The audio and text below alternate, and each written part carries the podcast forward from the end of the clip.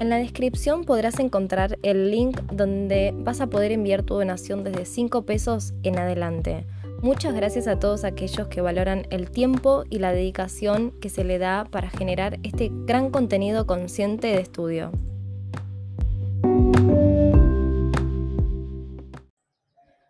Shalom, shalom a cada uno de los oyentes de Conciencia Aleph. Estamos a través de la plataforma de Anchor. Eh, en esta ocasión les voy a compartir la información de Rosh Chodesh del mes hebreo de Tammuz. Para los que no saben, el martes pasado comenzó el nuevo mes hebreo. Duró martes por la noche y miércoles por la noche hasta el jueves, al atardecer. Hasta ayer al atardecer tuvimos los primeros dos días de Rosh Chodesh de este mes hebreo nuevo que comenzamos. Pero, como siempre les digo, eh, realmente la influencia energética para poder hacer nuestras plegarias, para poder presentar nuestros nuevos proyectos para el mes, podemos hacerlo hasta el quinto día de cada uno de los meses hebreos. En esta ocasión, hoy, viernes por la noche, ya comenzando la noche, eh, tenemos la tercera noche del mes hebreo. Así que vamos a poder contar hasta el jueves al anochecer para poder presentar todo lo que queramos. Casi siempre solemos hacer el quinto día del mes la presentación. Si lo hacemos el primero, también lo hacemos el quinto día, por un tema de que el día cinco del mes hebreo tiene también una influencia energética muy positiva, como si fuera el primer día del mes. Estudiamos anteriormente de que Rosh Chodesh es importante porque estamos hablando de una semilla, en donde ya sabemos que en el mundo judaico, en el mundo hebreo, todo, todo, todo tiene su base en una semilla. Cuando hablamos de una semilla, hablamos de que lo que nosotros plasmamos, de lo que nosotros pedimos, de, de lo que aprovechamos de la nueva luna, eso va a depender de cómo nos va a ir en el mes completo y así con todo.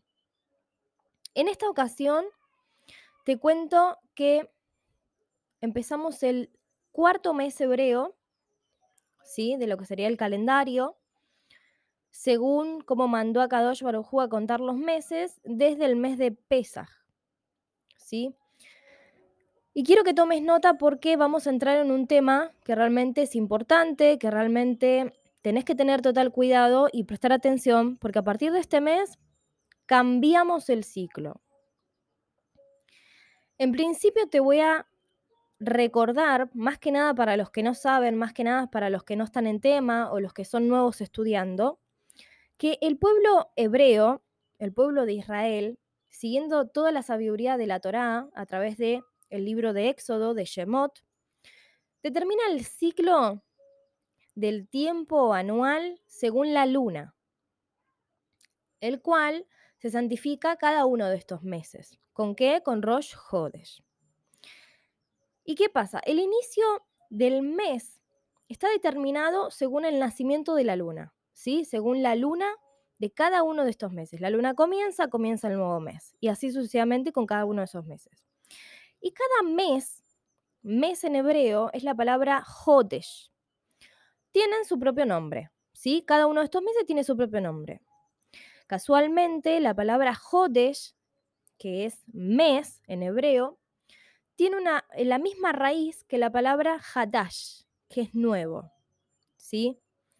Esto realmente nos permite darnos cuenta que cada mes trae una energía nueva, que lo caracteriza y lo define. Por eso es que cada uno de estos meses, ninguno son iguales unos a otros. Todo tiene, cada uno de estos meses tiene su propia influencia y su propia energía en la cual tenemos que trabajar.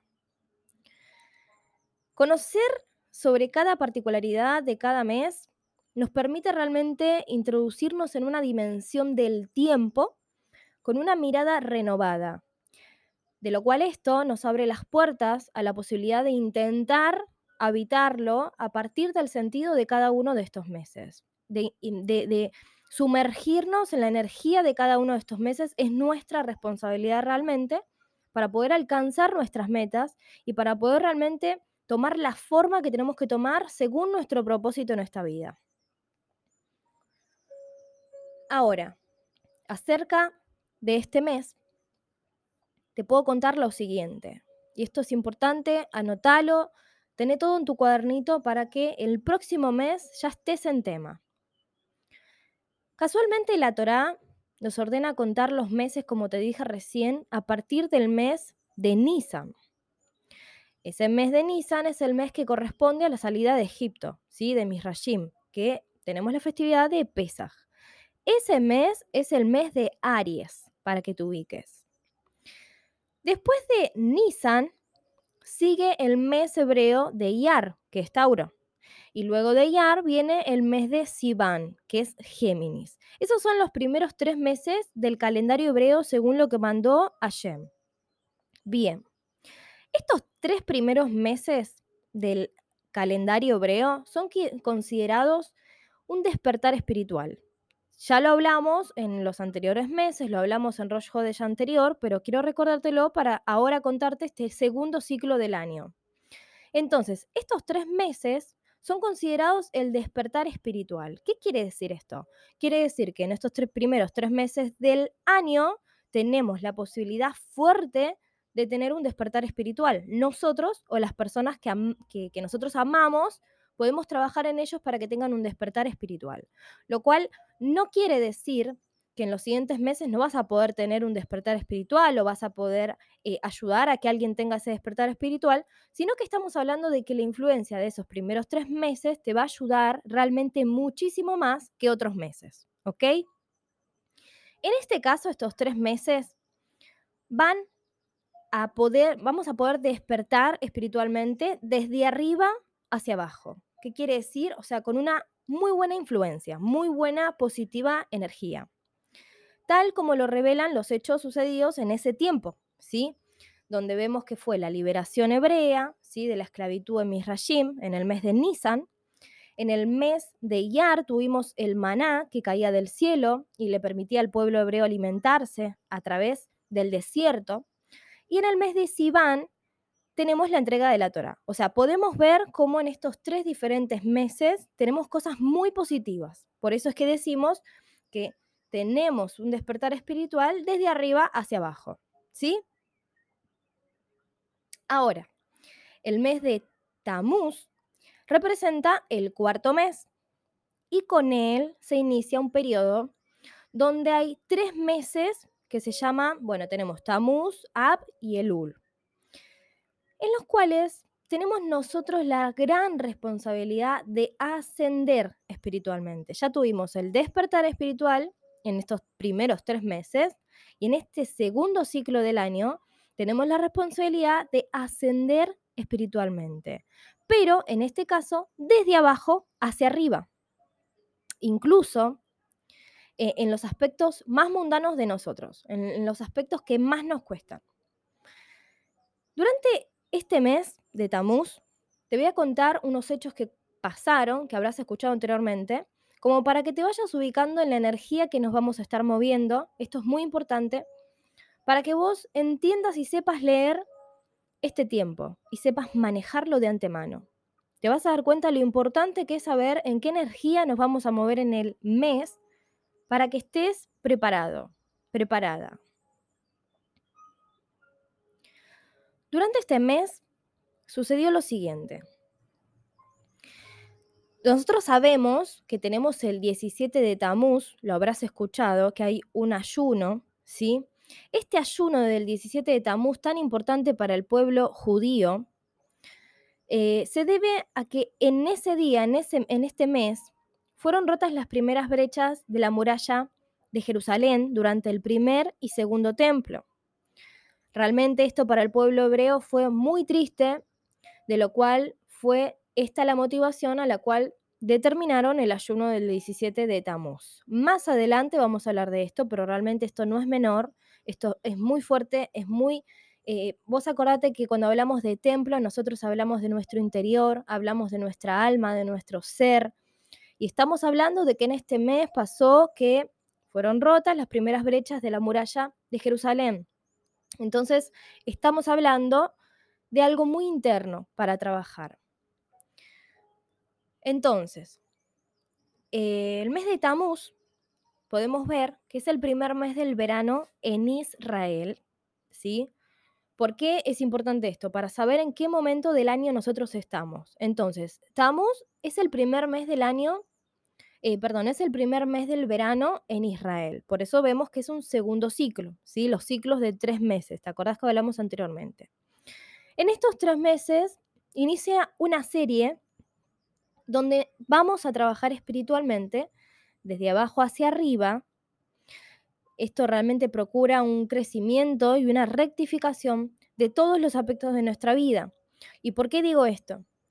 Porque realmente tenemos una influencia, una energía que a veces, mejor dicho, casi siempre, suele ser una energía pesada, para algunos un poco difícil, pero esto no quiere decir, no quiere decir, quiero que esto sepas, lo sepas y, y Y lo entiendas por más que leas por ahí, porque seguramente seguís algunas páginas que te influencian acerca de este mes, y yo sé que la mayoría te va a influenciar siempre positivamente, pero realmente estos tres meses, o este mes de Tammuz, suele ser muy denso, pero eso no quiere decir que sea un mes malo.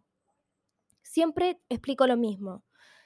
Cuando decimos que un mes viene con energía pesada o, o que hay que eh, trabajar espiritualmente, hay que tener cuidado y demás, estamos hablando de una sobrecarga de energía, de lo cual es importante que trabajemos ahora para que la podamos contener. Si nosotros la podemos contener y sabemos a qué nos estamos enfrentando, hasta podemos tener eh, eh, acciones, momentos, situaciones repositivas. Así que tranquila, tranquilo.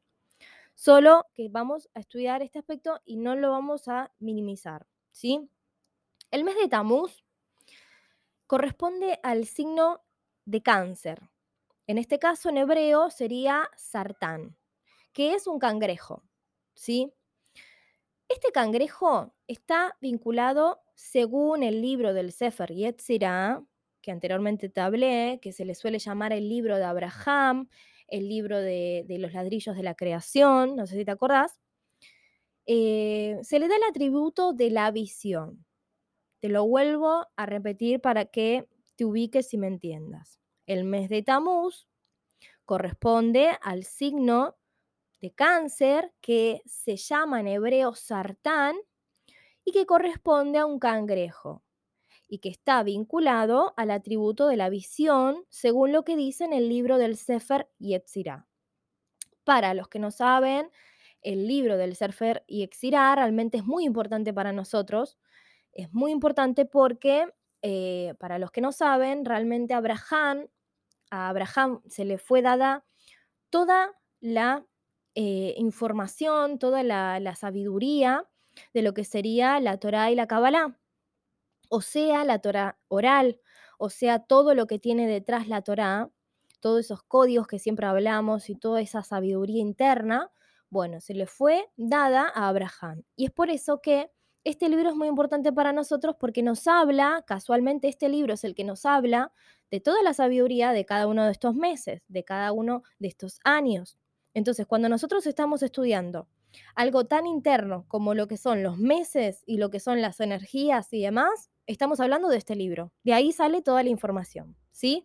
Todos los maestros de, de Torá, realmente cuando explican, eh, cuando comparten esta sabiduría, primeramente la estudiaron del Sefer Yetzirah, ¿sí?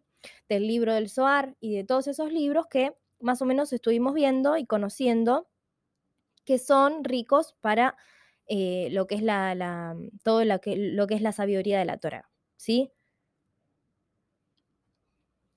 Entonces, ¿qué quiere decir que el mes de Tammuz esté vinculado al atributo de la visión? Bueno, vemos que es notable cómo una visión errada de los hechos nos pueden conducir a elecciones completamente equivocadas, ¿sí? Y por lo tanto, eso nos lleva a caminar por senderos desvinculados de nuestra esencia, de, real, de, de la esencia esa que realmente nosotros tenemos que caminar, cada uno de nosotros. Entonces, es importante recalcar que durante de este mes existe un incremento de la sensibilidad y es un tiempo en el que la vista se puede nublar.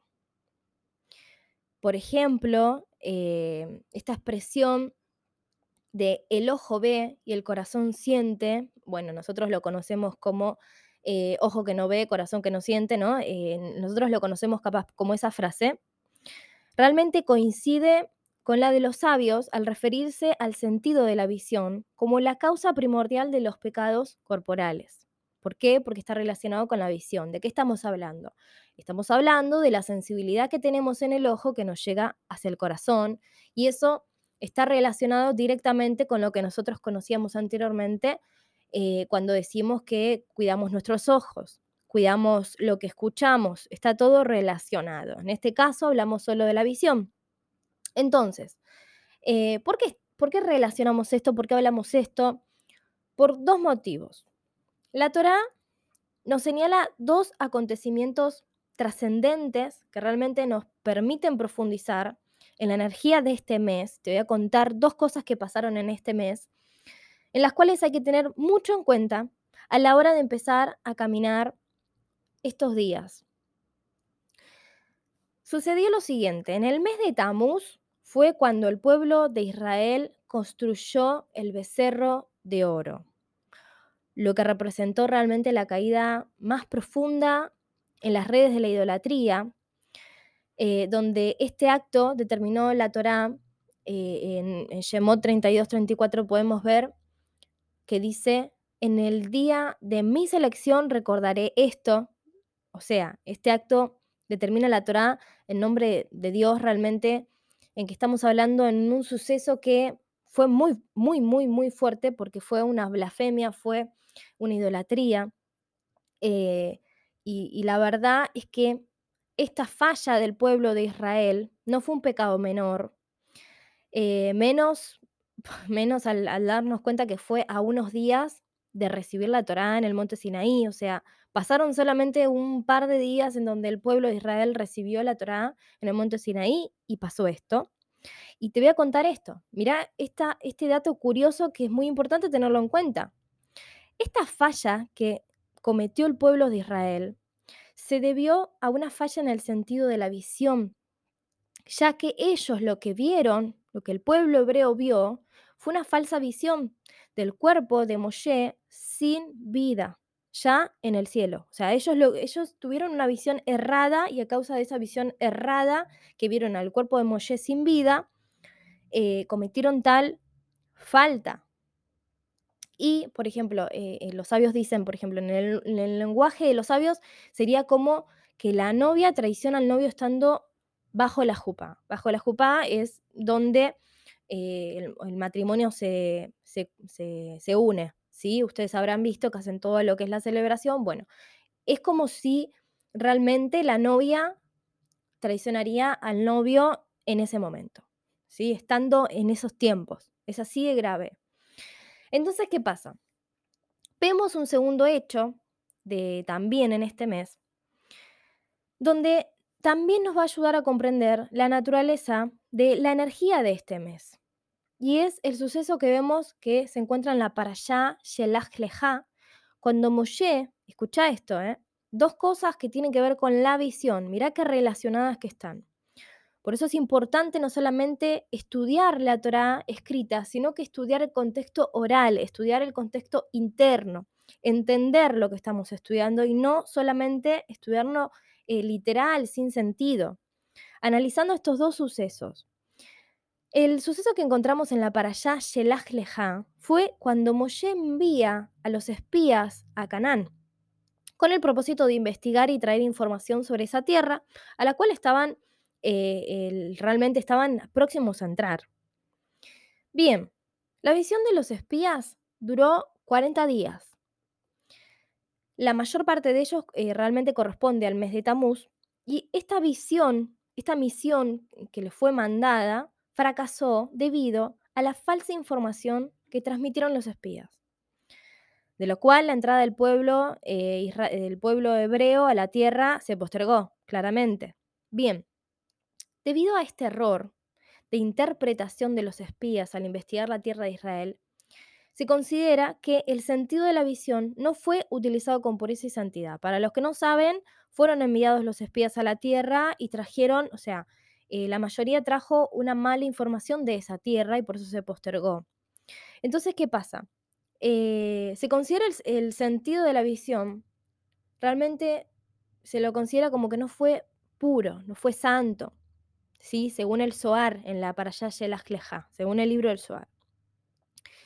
El profundo deseo de los espías de permanecer como príncipes en el desierto, realmente, porque vos acordate que estaban en el desierto, les caía maná, eh, tenían para tomar, tenían, eh, tenían para beber, tenían para comer, no les faltaba nada.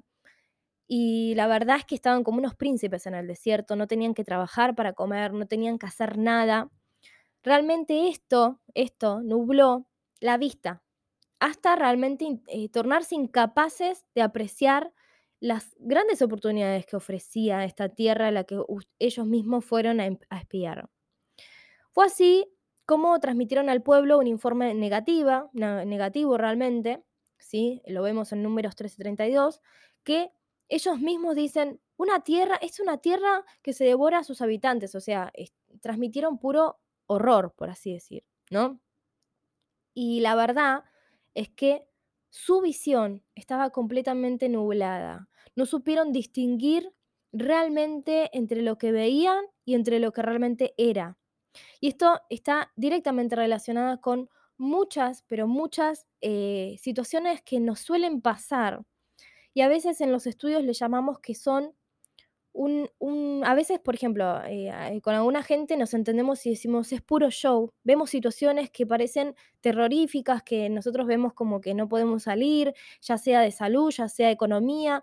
Y hay, con algunas personas nos entendemos y decimos, puro show, porque después no sucede nada. Después resulta que el problema no era tan grande, al final no era un problema, y uno se hizo problema en ese momento, y cuando quisiste acordar te desviaste. Bueno, entonces le llamamos que es puro show, porque es una, eh, una situación que se presenta que es como, ¿cómo te puedo explicar? Es falsa, es, es pura fantasía. Y esto me recuerda a una película que vi hace poco, en donde eh, era una película de acción y hablaba de todo este mundo, eh, una de estas películas que dan hoy en día, ¿no? Hablaba de todo este mundo eh, interno, espiritual realmente, de portales espirituales y demás, ¿no? Una película que, que está, estuvo en el cine, o sea, algo de lo que cuál están transmitiendo a todo el mundo, ¿no? Y lo que sucedía ahí era que el enemigo de esta gente que quería ser luz, digamos, ser algo bueno para este mundo, eh, este, este tipo enemigo creaba situaciones falsas, era pura fantasía. Entonces hacía como que había un tornado, rompía cosas y demás, pero realmente no estaba sucediendo nada. Él lo único que estaba haciendo es a través de una tecnología eh, superior, creando toda esa situación. Entonces la gente que estaba ahí creía que era real, tenía miedo, eh, pero realmente no estaba pasando nada. Hasta que se dieron cuenta que eso era pu- pura fantasía lo que estaba sucediendo y pudieron atacar la base para que esto no suceda más. Bueno, cuando yo vi eso, eh, juro que me hizo acordar esos momentos en donde uno se ve en problemas, donde uno dice, ¿de dónde salió esto? ¿Y ahora qué hago? O sea, no sabes qué hacer y de repente después te das cuenta que te hiciste problema eh, en vano, que realmente no era para tanto y que al final no era nada. Bueno, yo aprendí mucho de esas situaciones, me ha pasado un montón a mí, a gente a mi alrededor y es hoy en día que cuando sucede algo digo, no, para, para, Kuma Adonai, digo. Levántate, Akadosh Barujo, porque me doy cuenta que esto, de esto existe mucho. Y yo no sé si antes era que yo no estaba consciente o qué, y no me daba cuenta, pero estos últimos tiempos me estuve dando cuenta muchísimo, estos últimos dos, tres años, eh, realmente lo noté, y ahora son cosas que, cuando suceden las cosas, para, para, tranqui, vamos a ver por, por dónde viene esto, y después vemos qué hacemos, primero se lo encomendamos a Akadosh Barujo y que él haga. Y, y esto tiene mucho que ver, tiene muchísimo que ver. Vemos lo siguiente, dos, resumido, dos sucesos realmente lamentables de lo que sucedió y un denominador común, la visión errada de la realidad, ver algo que no es, no poder ver la realidad claramente. Sin embargo, realmente podemos eh, purificar el corazón, purificar el corazón en vez de... Eh, eh, en vez de dejarnos llevar, ya sabemos con qué energía vamos a tratar, entonces realmente nuestra responsabilidad va a ser purificar el corazón. El hombre realmente purifica también su sentido de la visión y puede ver en cada ocasión y en cada hecho la revelación de Dios y rendir honor a su presencia. Pero es responsabilidad de uno realmente purificarse. Tal vez eh, sería bueno reflexionar desde, nuestra, desde nuestro interior, ¿sí? Con honestidad, eh, con coraje, y preguntarnos con cuánta pureza realmente somos capaces de mirar a nuestro alrededor, si realmente nosotros eh, analizar cómo nos, cómo nos eh, comportamos, cómo realmente nosotros somos internamente. Cuando tenemos a esa gente que se levanta en contra nuestro, sin ningún sentido, sin saber qué es lo que, que hicimos, ¿cómo respondemos nosotros? Eh, con, ¿Con cuánta pureza miramos, digamos, esa situación? Porque, ¿por qué pongo este ejemplo? Porque es uno de los ejemplos que más nos suele suceder y, y la verdad que somos muy rápidos los humanos para juzgar rápidamente y, y cuando más cuando tenemos razón. Entonces, analicemos cómo nos comportamos cuando vemos una situación así, con cuánta pureza realmente somos capaces de mirar eh, a esa persona o esa situación que se nos presenta. ¿Eh? Porque podemos ver la situación real, podemos ver la situación que se nos presenta eh, físicamente, pero hay un sentido que se despierta donde empezamos a darnos cuenta que hay algo detrás. Entonces, analicémonos. Luego, ¿con cuánta profundidad realmente alcanza nuestra visión en la realidad? ¿Con cuánta visión eh, nosotros vemos eh, eh, realmente esas, esos sucesos?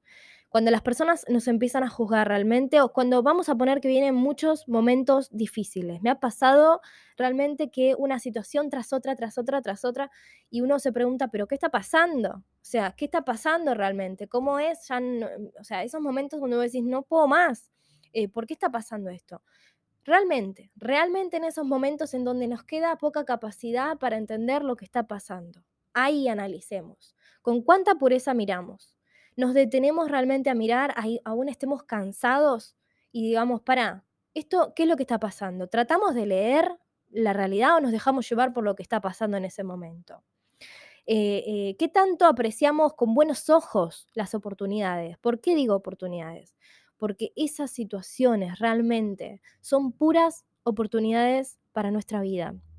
Y cuando hablo de oportunidades y cuando hablo de estas tres cosas, de cómo miramos, Eh, de cuánto alcance tiene nuestra visión y, y si apreciamos con buenos ojos las oportunidades, te voy a decir algo. Y con esto ya finalizo. La semana anterior, no, la anterior, estuve una semana enferma realmente, que yo no sé si tuve COVID, no, no sé qué fue lo que tuve, pero yo y mi esposo estuvimos realmente en cama y te puedo asegurar que yo soy una persona muy activa. O sea, me levanto y no paro hasta el último momento del día, a veces termino recansada y estar una semana, pero una semana con mucho dolor de cabeza, dolor de cuerpo, eh, sin poder salir, digamos, de mi casa por sentirme mal, me puso como a reflexionar más de lo normal. Soy una persona que analizo, soy una persona que estoy toda la semana haciendo un balance. Cada semana yo hago un balance de cómo actué, de cómo fui, qué me pasó y, y ver en qué me equivoqué, qué puedo mejorar. O sea, es como que cada vez que se me presenta algo, yo lo elijo tomarlo como una oportunidad para ver qué puedo cambiar o, o, o qué puedo escuchar. Y esa semana te puedo asegurar que fue una reflexión más profunda de lo común. Y es más, se me despertaron muchas cosas. Creo que me di cuenta, fue una oportunidad para mí, porque yo dije, ¿esto por qué está pasando? Está bien, yo sabía que en algún momento podía pasar porque, obvio, en dos años no me pasó, no nos pasó, tuvimos gente a nuestro alrededor enferma y no nos pasó, y yo sabía que en algún momento quizás podía pasar. Entonces digo, lo tomé como una oportunidad. Yo dije, ¿qué estará por pasar? ¿Qué estará por pasar? Que tuve tres sucesos directos, seguidos, en lo cual me sentía como un poco desgastada, cansada, y de hecho por eso paré. Pero te puedo asegurar que fue en ese momento donde dije, no, pará. Eh, una semana acá, estaban los días muy lindos, no pude salir y, y yo si bien soy muy activa, dije, de ahora en más creo que voy a salir un poco más, de ahora en más creo que voy a disfrutar un poco más, de ahora en más me parece que voy a parar un poco y voy a disfrutar un poco más lo que hago y me voy a centrar más en eso que me encanta hacer. Me sirvió, te, te, te digo la verdad, estoy agradecida. Eh, uno a veces tiene una visión tan, tan oscura y tan errada cuando vemos que a las personas les pasa algo, pero esas personas a las cuales les pasa algo realmente son privilegiadas, porque esos momentos te hacen parar y te hacen replantearte y te das cuenta que quizás pensabas que estabas disfrutando la vida y estabas disfrutando lo que hacías, pero cuando hay algo que te limita, como el cuerpo, que es feo, realmente feo, porque el cuerpo está cansado, te duele, está limitado, tenés ganas pero no podés, hay una sensación que te hace reflexionar y darte cuenta que lo que haces lo podrías hacer aún mejor. Y te digo la verdad, estoy agradecida por esa gran oportunidad,